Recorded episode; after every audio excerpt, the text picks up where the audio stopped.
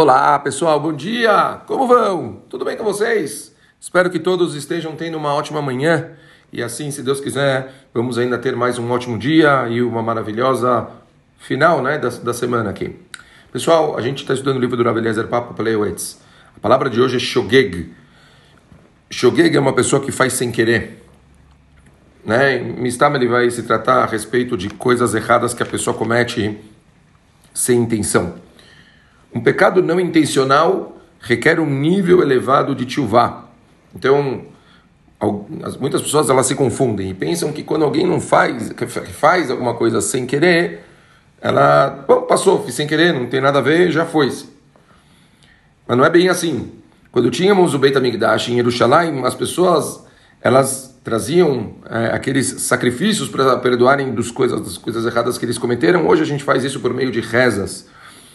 E, fala o Rav Papo, muitas pessoas pensam que não podem ser culpadas por pecados causados não intencionalmente.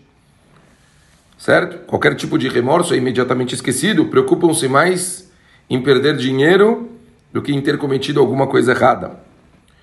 Bom, fala o Rav, preocupem-se também com as coisas que você fez sem intenção.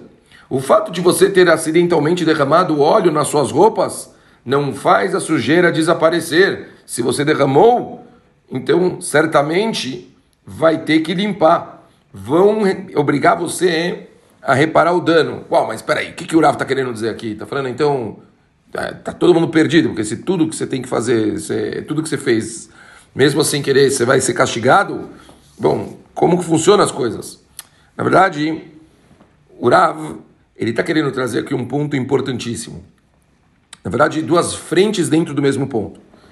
Ele não está dizendo a palavra castigo da forma errada, ruim, assim. Ele está dizendo o seguinte: mesmo que foi feito sem querer, você precisa se desculpar. Quer dizer, nas suas rezas, como a gente falou que hoje não tem mais o Beit HaMikdash, então nas suas rezas, você tem que mostrar um remorso ou uma tristeza por você ter cometido coisas erradas, mesmo que elas tenham sido sem querer. Ou seja, não dá para simplesmente fingir que não aconteceu. Você pode se desculpar. O que é muito bom ainda, você mostra quanto você se importa.